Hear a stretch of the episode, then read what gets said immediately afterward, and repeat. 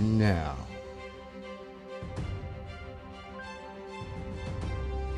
the moment you've been waiting for.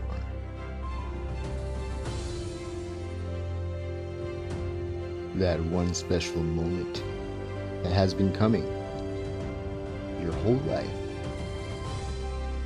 that you're still waiting for. It's almost here. It's Darcy's Angels Savant Syndrome on the most sassiest show on the planet.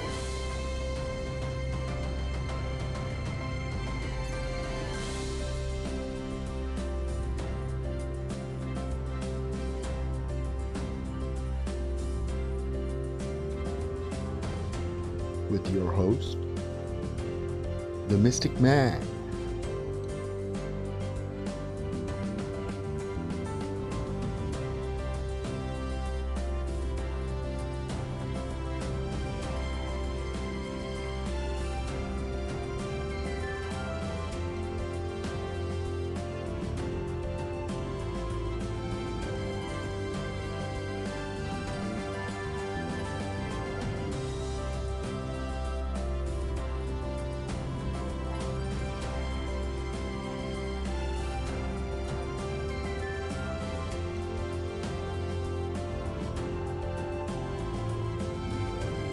Right after a message from our sponsors.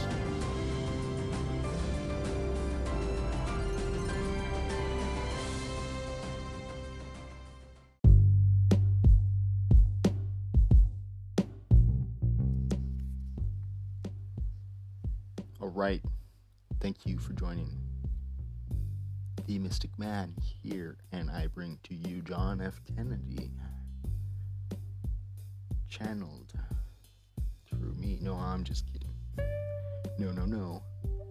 But you will hear a speech of his that is one of my favorites. As a young man, I used to listen to this speech almost every other day for uh, many months. And then through the years, I would go back and listen to it again. It's a speech he did on secret societies in, in a speech to the press, to the media, during very tough times.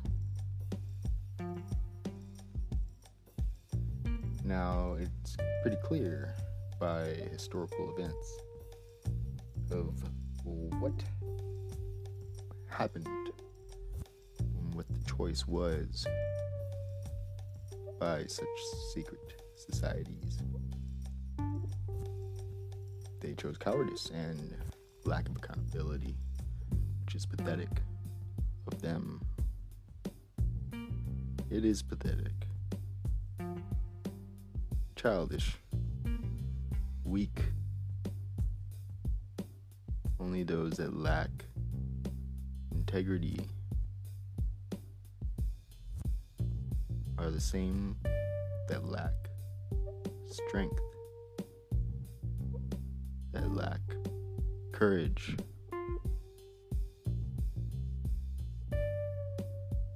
And generally lack IQ, really. I like to say, I don't believe in evil. I believe in good. And then you have stupidity.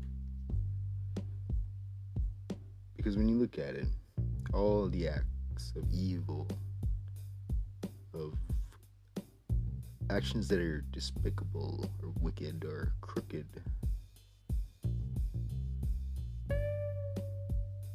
well, they're all stupid, short sighted, obtuse, formulated on wrong information.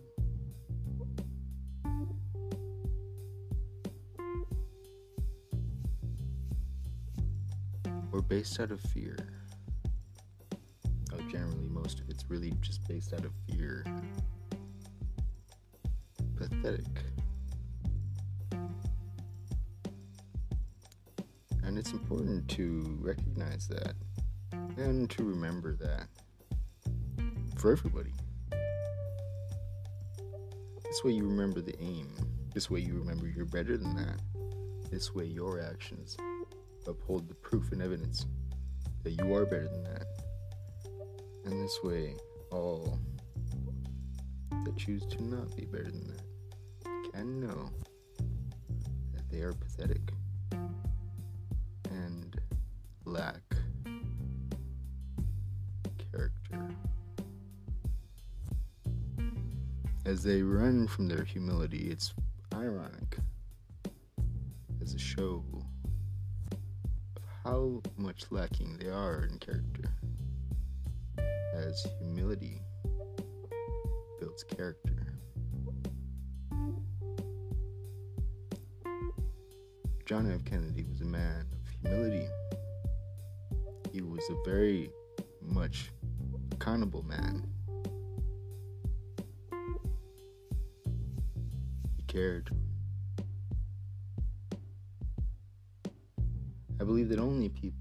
Care should ever gain any amount of power.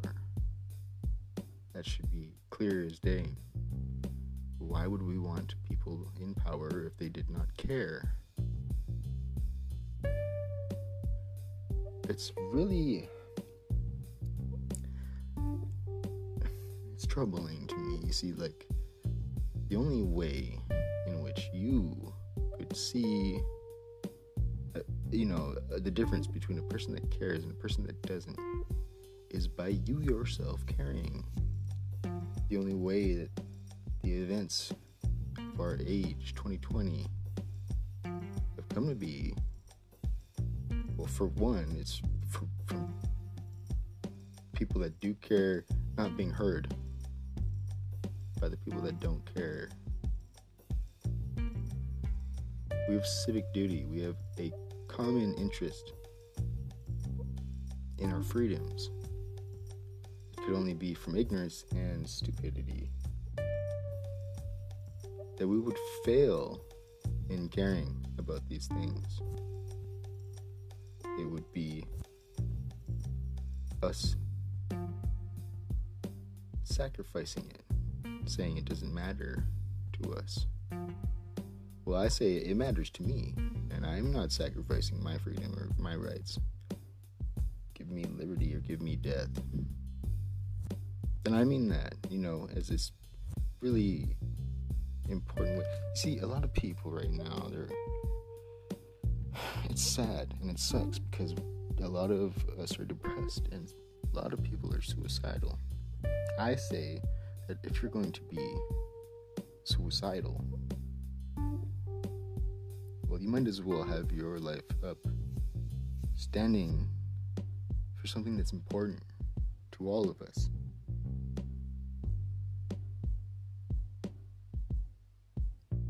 if you have a problem with the world or with anybody, you have to speak up. Otherwise, you're choosing it. If you don't let your voice be heard, really have the right to complain, right? Or even feel negative about a thing. Because the thing is that you do have a voice, and it does matter even if it's just so much as you voicing it, your political, personal opinion to a friend or to a stranger or to family. That is important. Nowadays, a lot of people they don't want to talk about these kinds of things. For one, because they don't know too much about it which is not a good idea. You should know, you should learn, you should try to learn. It's never too late to start. Please start paying attention to politics. Start paying attention. And pay some attention to the news too. Don't be biased. Don't go to one news source. Don't do that. Don't do that. That's how we're getting played right now. Pay attention to it all, everything.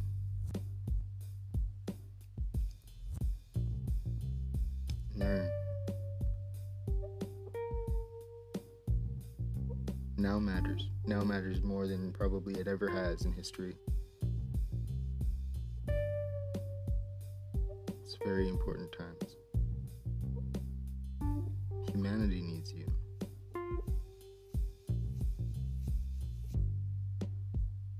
If you're scared or afraid, ask for support. Humanity, by our inner nature, by our true nature, aims to support one another. Ohana means family. Hana means work. There's a reason why the words are put together.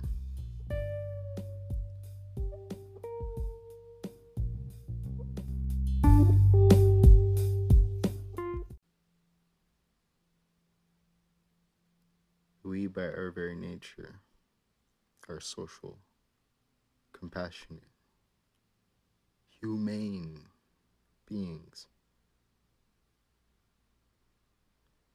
Just because everybody else might lack in a thing at any time, that's not a good idea to also to lack it. No, don't let anybody be your excuse to be like them. As Krishnamurti once said, be well adjusted to a profoundly sick society is by no means a measure of good health.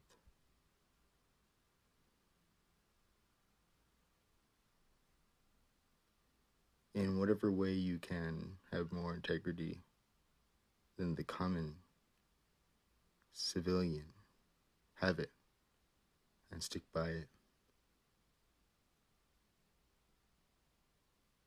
Because we all benefit from that. The human in us benefits from that. But right now, we have been losing our humanity day by day for years.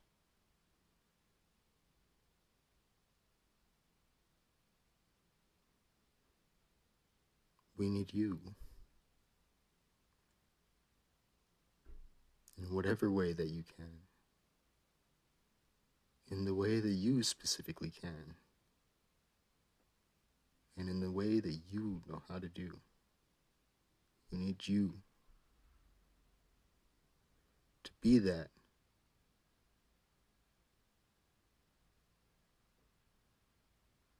So that way we can have a structure of integrity among our society. One by the foundation of freedom and justice by the Constitution, which created the platform and foundation of this entire country of the Americas. Now, I don't aim to say like some arrogant politicians do claim that this country is any better than any other country. I myself am a dual citizen with Canada, and I was raised in Hawaii, where we over there didn't really care much for the mainland and the evil ways of the people on the mainland.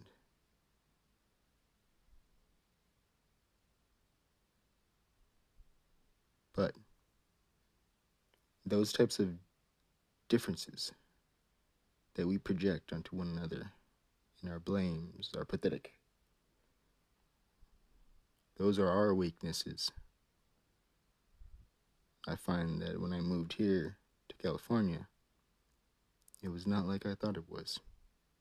Because here, at least in California, I can say and speak for, it is a mixing, cultural mix, mixing pot of many different ethnicities from all over the world. We probably have more Indians here than many cities in India. We probably have more Mexicans here than many cities in Mexico. We probably have more Vietnamese here than many cities in Vietnam. We have heck of a lot of Filipinos. And as a part Filipino with over a hundred cousins, whose father had 12 brothers and, and, and sisters, or maybe it was 11. I don't know. There's too many. I don't even know that, really. I haven't met them all. But, um, yeah, Filipinos, we, we are a lot.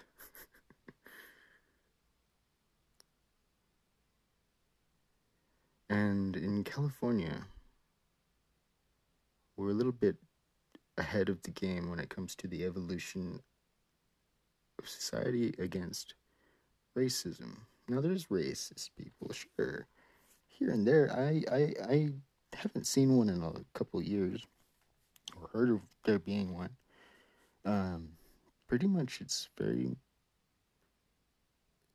accepting here. We here aren't very racist it seems kind of stupid. And it's considered over here to be um, uh, kind of trailer trashish. You know, um, even no matter what ethnicity you are, if you're racist in California, you're basically considered like, you know, trailer trash. Um, and inbred. Now, myself, I, I am very much many races. so are a lot of people in the world. But anyway, I've been rambling on, but now without any further ado,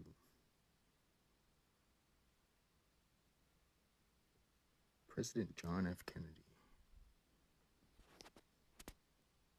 on his famous speech about secret uh, se- sorry, um, s- secret societies and the press and the role of the press.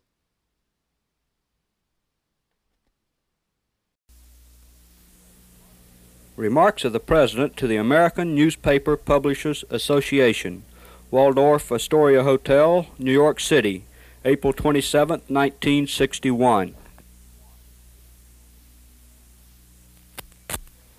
Mr. Chairman, ladies and gentlemen, I appreciate very much your generous invitation to be here tonight. You bear heavy responsibilities these days, and a article I read uh, some time ago reminded me of how particularly heavily the burdens of present day events bear upon your profession. You may remember that in 1851, the New York Herald Tribune, under the sponsorship and publishing of Horace Greeley, employed as its London correspondent an obscure journalist by the name of Karl Marx. We are told that foreign correspondent Marx, stone broke, and with a family ill and undernourished, constantly appealed to Greeley and managing editor Charles Dana for an increase in his munificent salary of $5 per installment, a salary which he and Engels ungratefully labeled as the lousiest petty bourgeois cheating. But when all his financial appeals were refused, Marx looked around for other means of livelihood and fame, eventually terminating his relationship with the Tribune and devoting his talents full time to the cause that would bequeath to the world the seeds of Leninism, Stalinism, revolution, and the Cold War. If only this capitalistic New York newspaper had.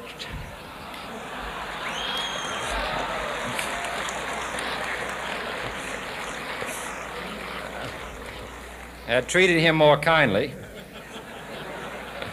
If only Marx had remained a foreign correspondent, history might have been different. And I.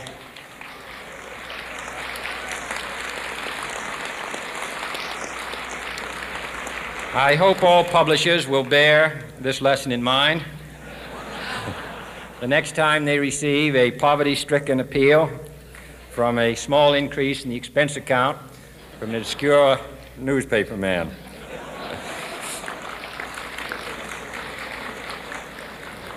I have uh, selected as the title of my remarks tonight The President and the Press. Some may suggest that this would be more naturally worded the President versus the press, but those are not my sentiments tonight. It is true, however, that when a well known diplomat from another country demanded recently that our State Department repudiate certain newspaper attacks on his colleagues, it was unnecessary for us to reply that this administration was not responsible for the press, for the press had already made it clear that it was not responsible for this administration.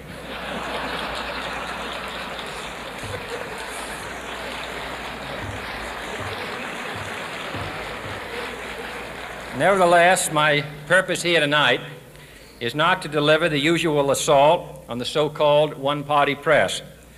On the contrary, in recent months, I have rarely heard any complaints about political bias in the press except from a few Republicans. Nor is it my purpose tonight to discuss or defend the televising of presidential press conferences. I think it is highly beneficial to have some 20 million Americans regularly sit in on these conferences to observe, if I may say so, the incisive, the intelligent, and the courteous qualities displayed by your Washington correspondents. Nor, finally, are these remarks intended to examine the proper degree of privacy which the press should allow to any president and his family. If, in the last few months, your White House reporters and photographers have been, in, have been attending church services with regularity that has surely done them no harm.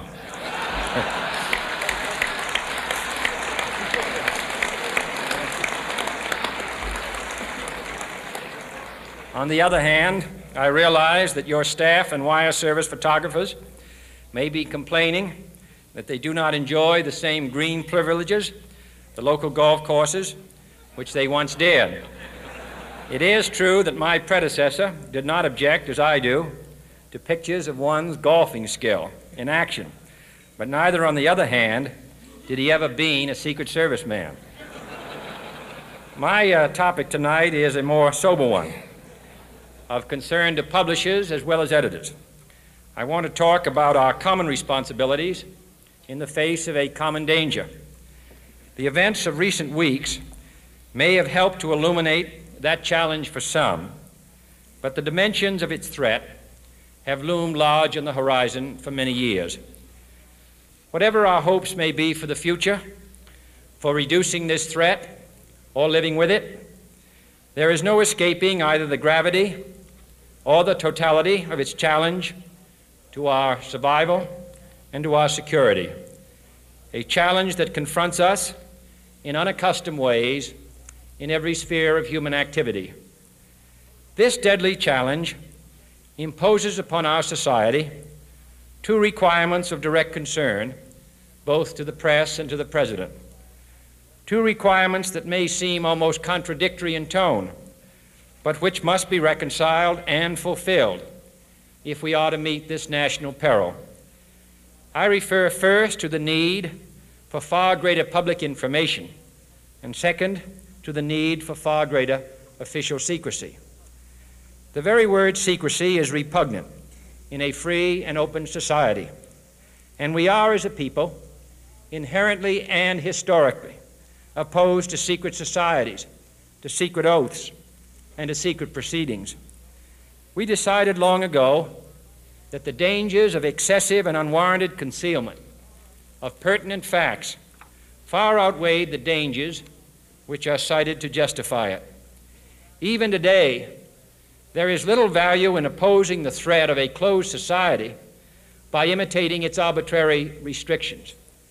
Even today, there is little value in ensuring the survival of our nation if our traditions do not survive with it. And there is very grave danger that an announced need for increased security will be seized upon by those anxious to expand its meaning to the very limits of official censorship and concealment. That I do not intend to permit to the extent that it's in my control. And no official of my administration, whether his rank is high or low, civilian or military, should interpret my words here tonight as an excuse to censor the news, to stifle dissent, to cover up our mistakes, or to withhold from the press and the public the facts they deserve to know. But I do ask, but I do ask every publisher, every editor, and every newsman in the nation to re examine his own standards and to recognize the nature of our country's peril. In time of war, the government and the press have customarily joined in an effort based largely on self discipline to prevent unauthorized disclosures to the enemy. In times of clear and present danger, the courts have held that even the privileged rights of the First Amendment must yield to the public's need for national security. Today, no war has been declared, and however fierce the struggle may be, it may never be declared in the traditional fashion. Our way of life is under attack. Those who make themselves our enemy are advancing around the globe. The survival of our friends is in danger. And yet, no war has been declared. No borders have been crossed by marching troops.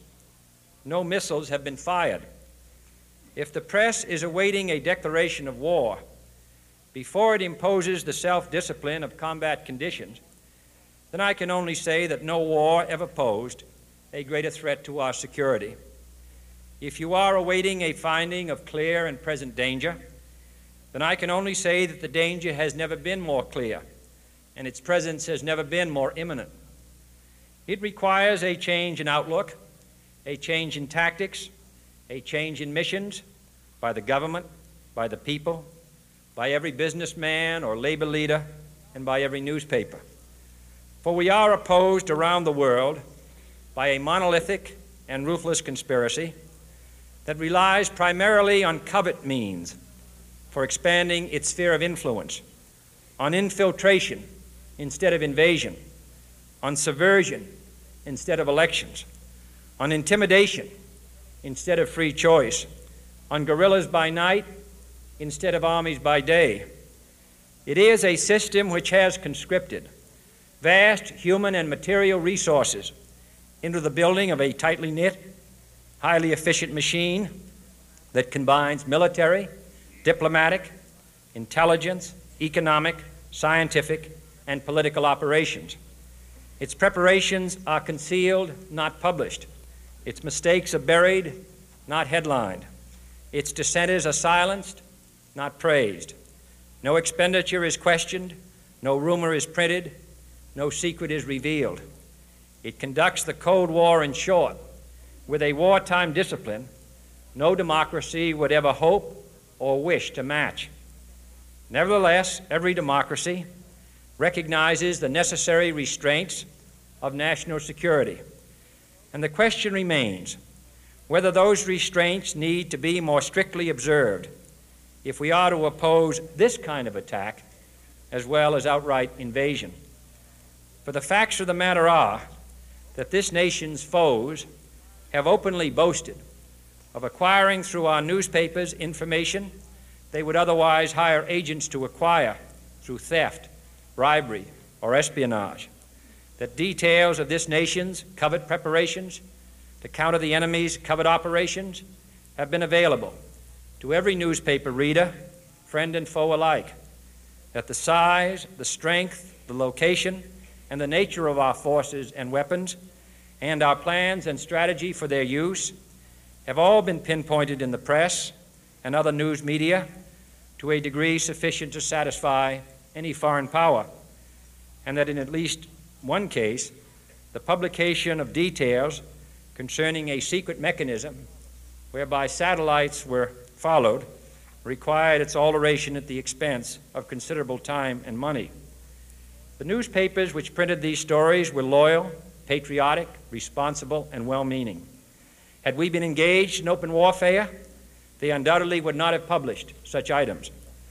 But in the absence of open warfare, they recognized only the tests of journalism and not the tests of national security. And my question tonight is whether additional tests should not now be adopted. That question is for you alone to answer. No public official should answer it for you. No governmental plan should impose its restraints against your will.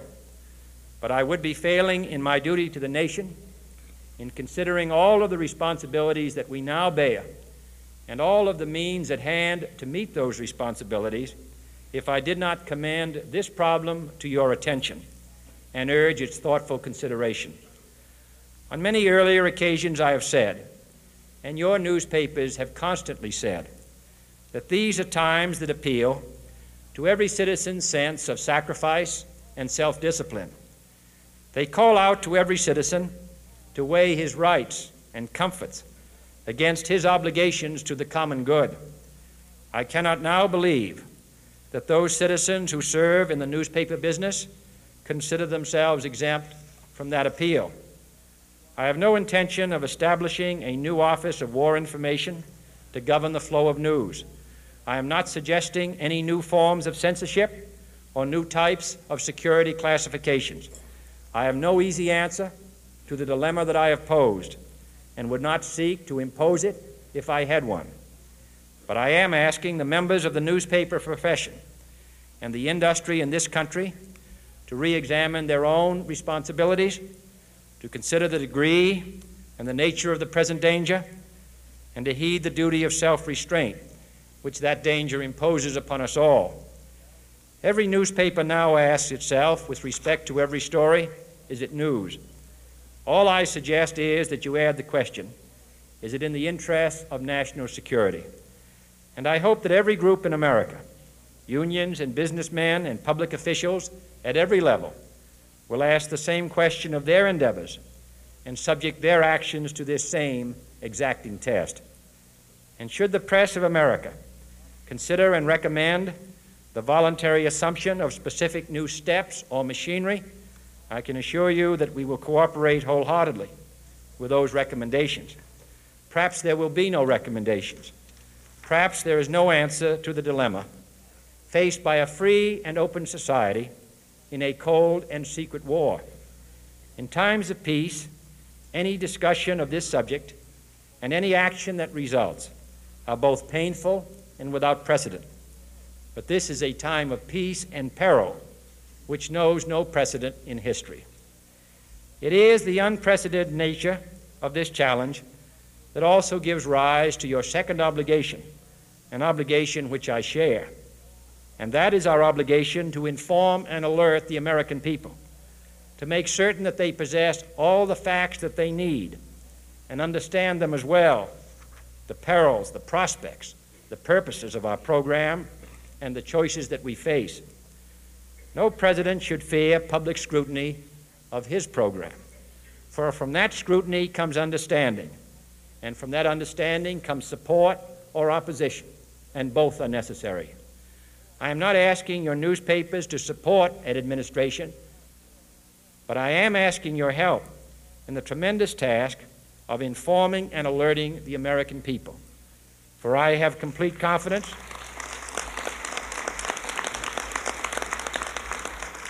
in the response and dedication of our citizens whenever they are fully informed.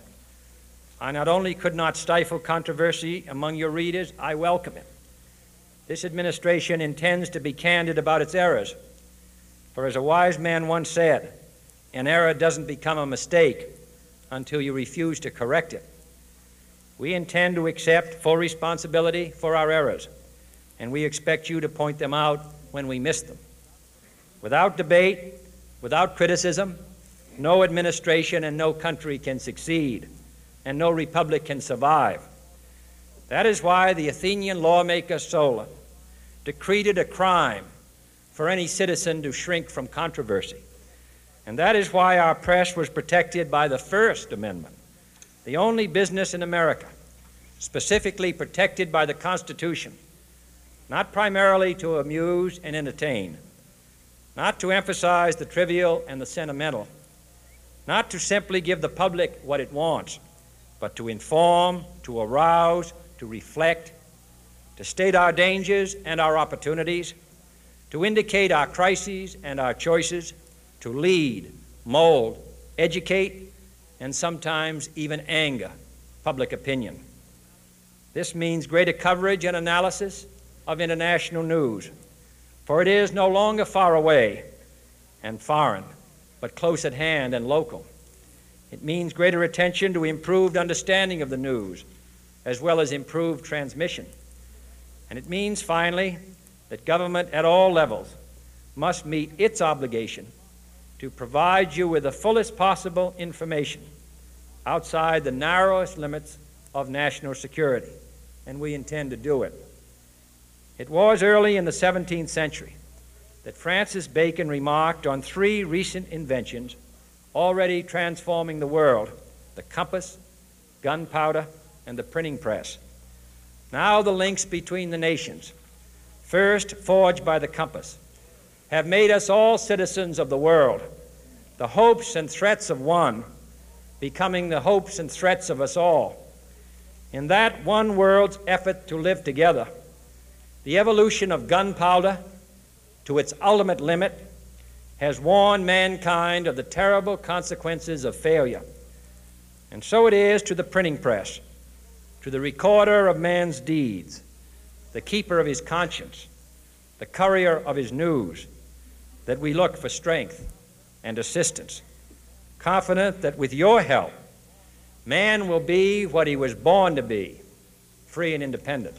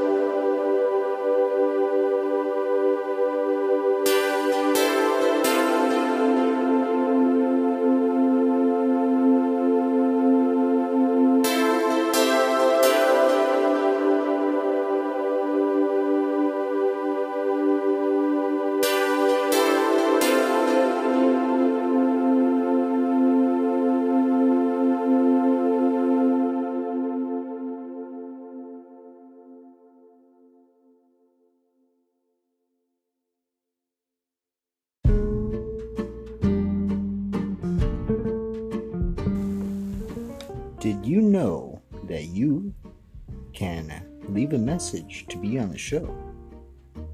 That's right, you can. If you go to the show's description on whatever platform you're listening to this on, and mind you, it does host on many platforms. The SASS podcast, Starseeds Angels Savant Syndrome, hosts on many platforms, as most podcasts do these days. Well, if you look in the description for the show, you'll find a link to message us. You can leave a, leave a audio recording for the show and be on air, not live, but you can ask a question or leave a statement. Heck, this show is explicit and it's rated explicit, so you can even swear. You can swear at me if you want and roast me, and that's perfectly fine. I welcome anybody to say anything that they want, and that's freedom of speech, how it should be. I, I don't know if there's a time limit on the audio recording that you're allowed to uh, record with, but uh, try to keep it a little bit short. I'd say at least under like half an hour, if that's okay with you. But yes, please do message and be on the show. You can do so anonymously. Perfectly fine.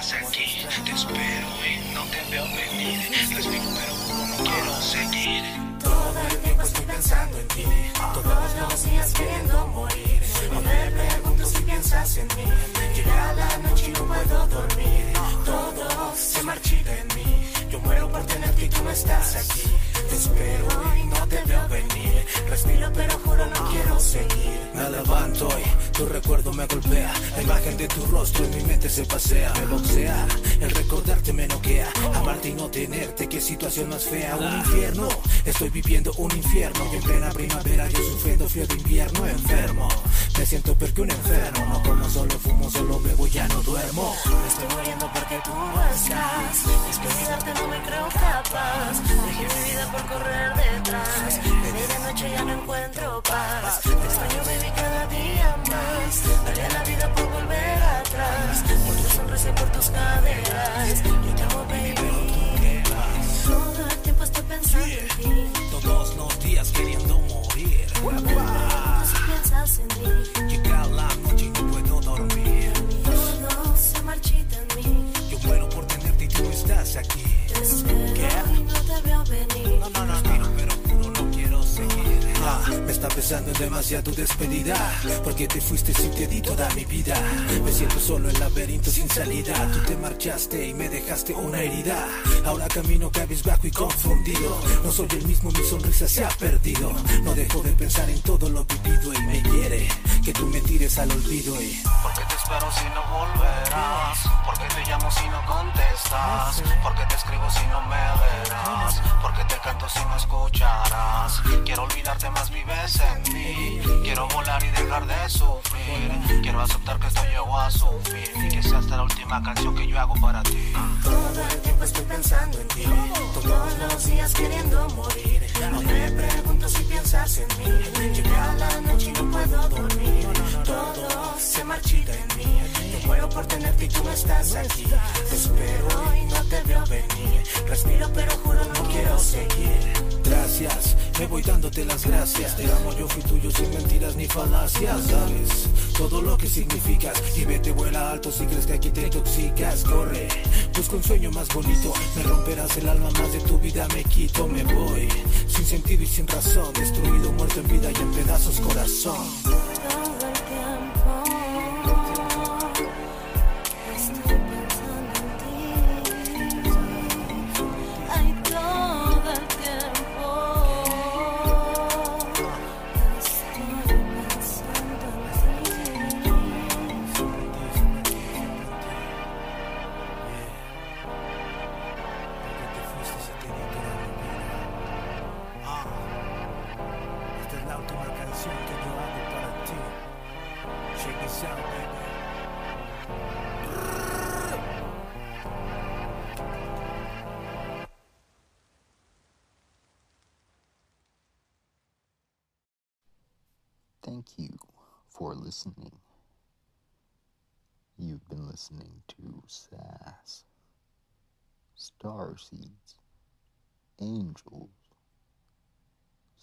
Savant Syndrome. Your host, the Mystic Man. Uomao ke e o kaina, ikapono, o humanity.